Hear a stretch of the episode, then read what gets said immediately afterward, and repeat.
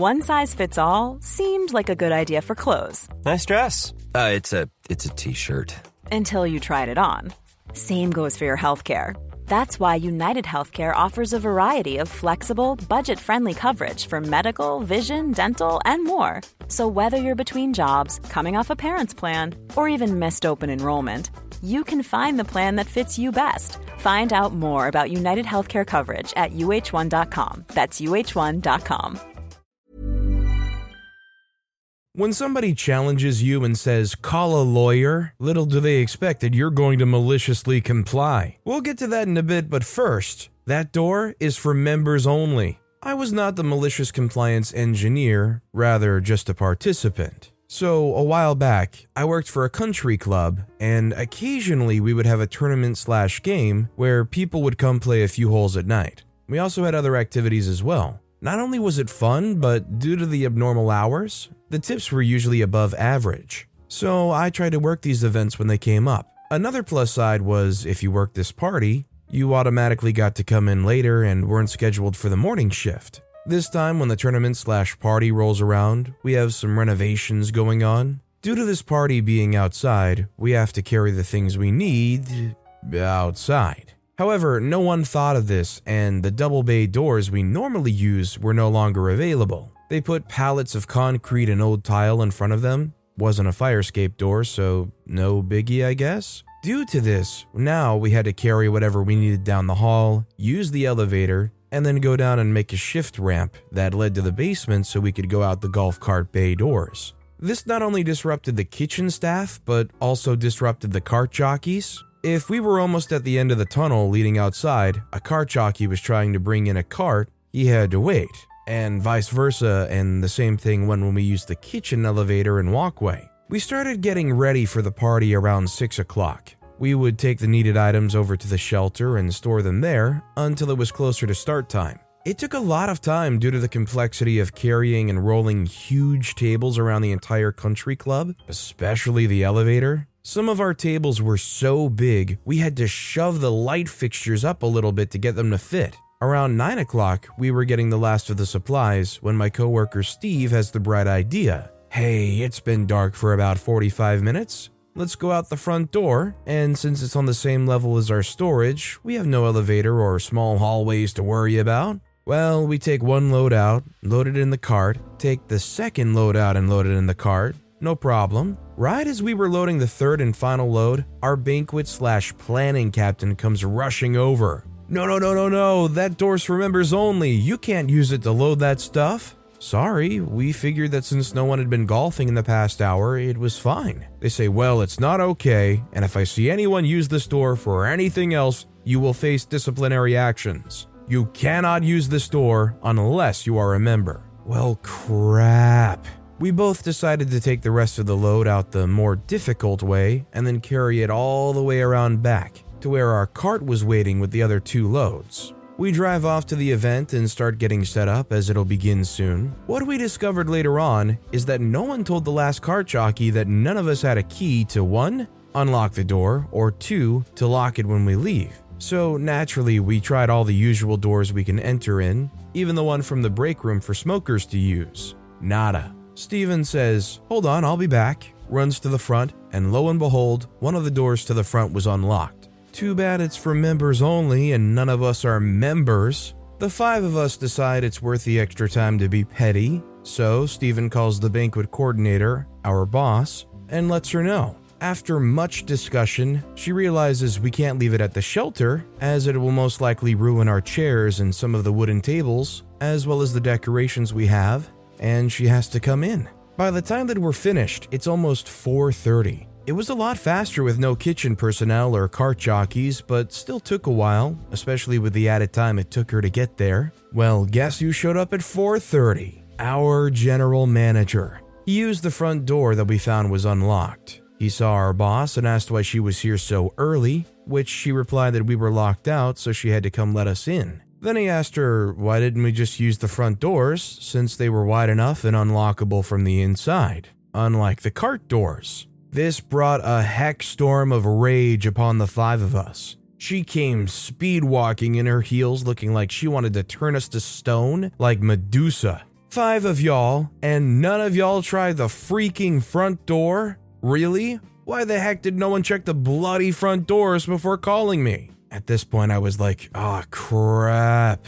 Out of nowhere, here comes Steven with, You said we couldn't use that door, or we would face disciplinary actions. If looks could kill, Steven would be dead. She glared at him, then her eyes glazed over. She turned around and went to go get ready for her shift. There was never another word about it, but we all laughed about it for a few weeks. By the next time we had an event outside, the construction and restorations were complete, so we just used our normal doors to go out. The only thing that would have been better is telling the GM that this happened. Have the terrible boss exposed for being a terrible boss. Also, hi, I'm Steven, and if you enjoy awesome stories of malicious compliance, why not hit that subscribe button down below? That said, our next story is I didn't have to work overtime? Okay, roger that. I'm a mariner. My position on the ship is mate. Below me are my deckhands who are responsible for the labor work like painting, grinding, maintenance, line handling, cargo ops, etc.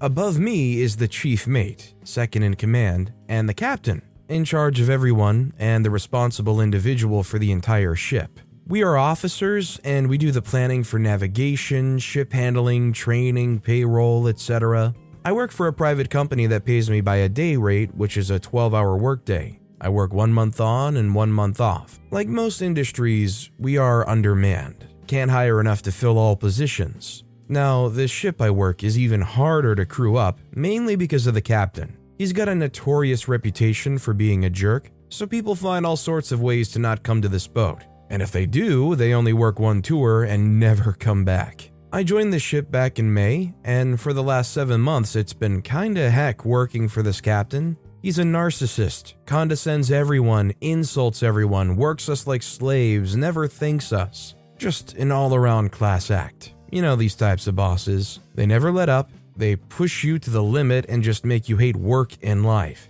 With that said, I've been working 15, sometimes 18 hours a day because we're shorthanded. I'm doing all sorts of work that's not in my job description. I had to do cargo ops, handle mooring lines, maintenance, all in addition to my mate duties. I'm a very hard worker, a team player, and never say no to work. The thing is, we don't get paid for any more than 12 hours of work a day so all these extra hours I worked are unpaid.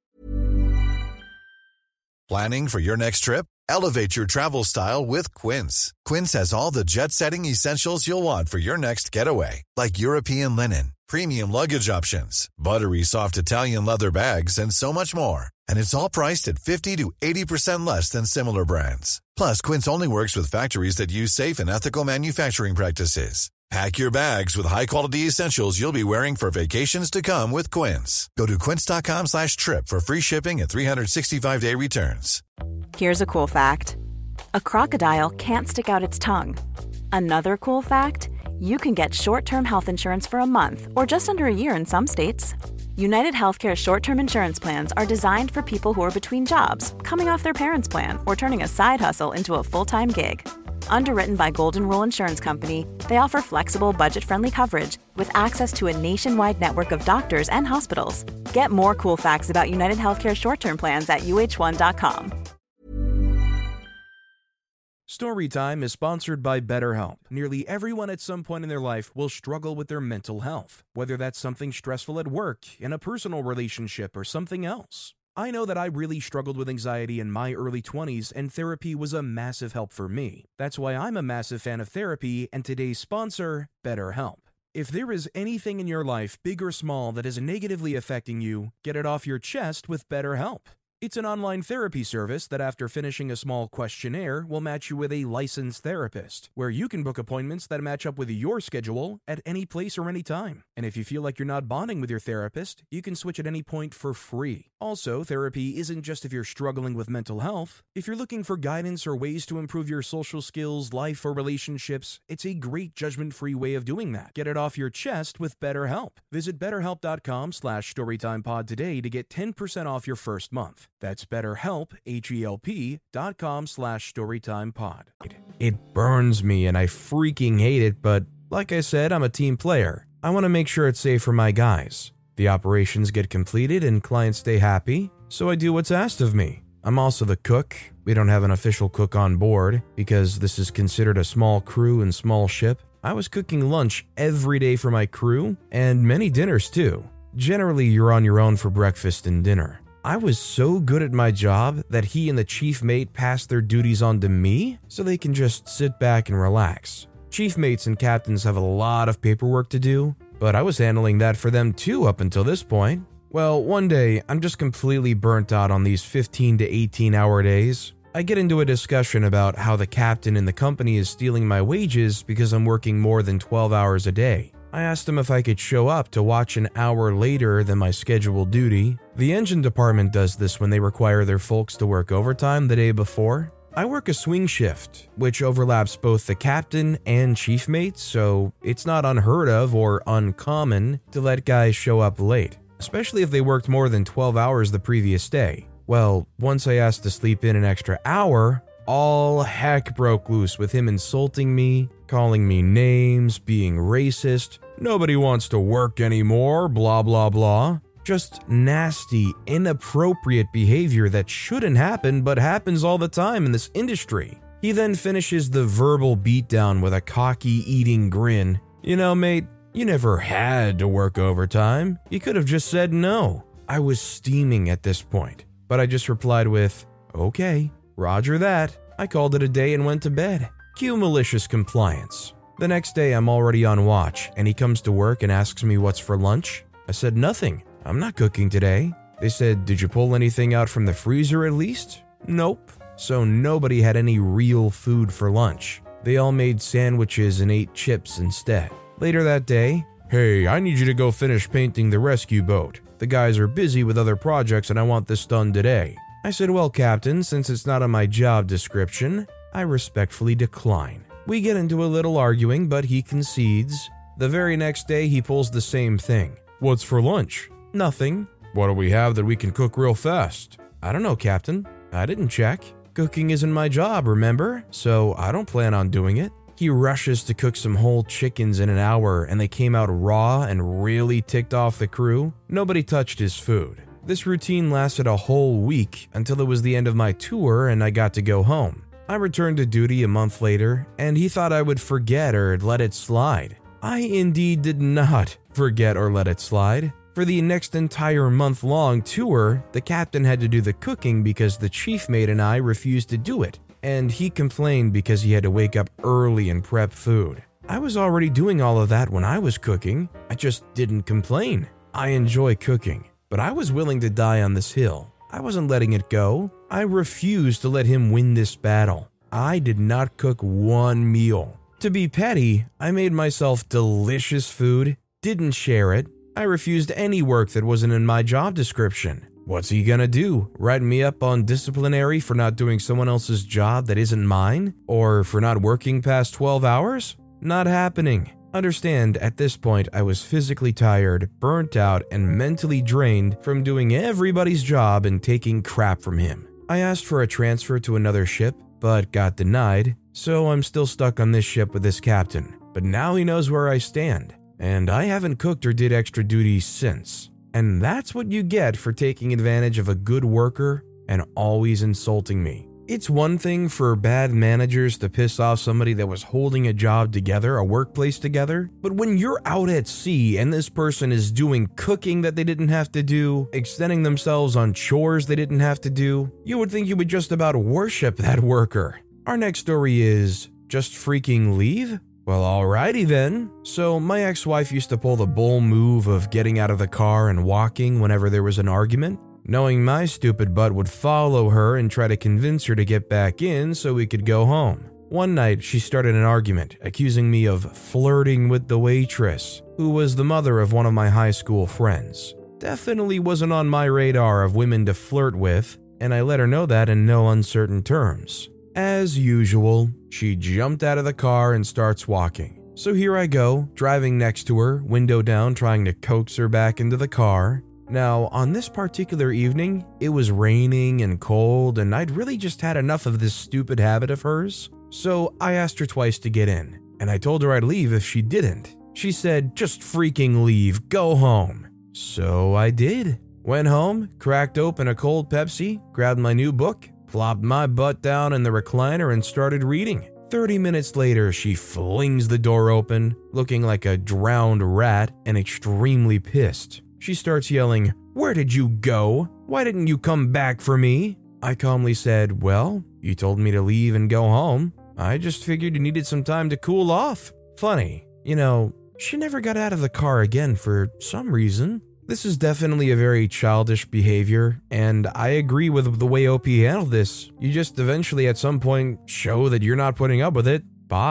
I'm willing to bet she learned this from doing it to her parents, but it's much different when it's your kid that you legally have to protect. Our next story is she said, contact a lawyer. Okay. Injured at work, ambulance, hospital, doctors, inpatient therapy, outpatient therapy. Excellent, first class. Insurance did not cut corners. During hospitalization, some small nerve damage was found. I was told it could last for years or fix itself. Immediate solution a pill, used for the treatment of mild Parkinson's, one a day if needed. It worked well. During my eight months of therapy, I used about 15 to 20 pills a month. Physical therapy completed, great therapists. I returned to work. The pills were prescribed in a frequency greater than my use, but the pharmacy would call on schedule to pick up more. At one point, I realized they hadn't called, so I called. Prescription expired, I was told. I had plenty of unused pills, so I wasn't in a rush for more.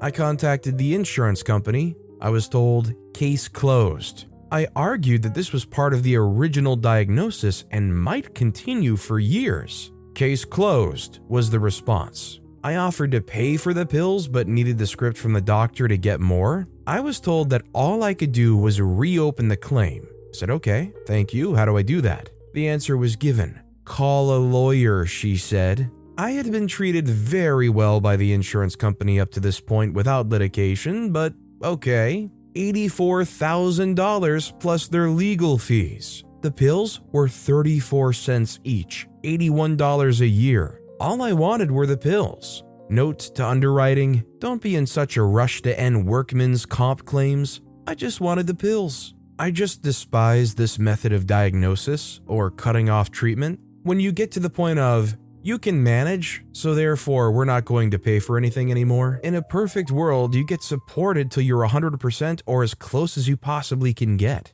But with that being said, that's all the time we have for today. Now, if you want to hear another awesome malicious compliance story, check out that video on the left. Or if you missed my latest video, check out that video on the right. That said, I'll see you all next time with some more stories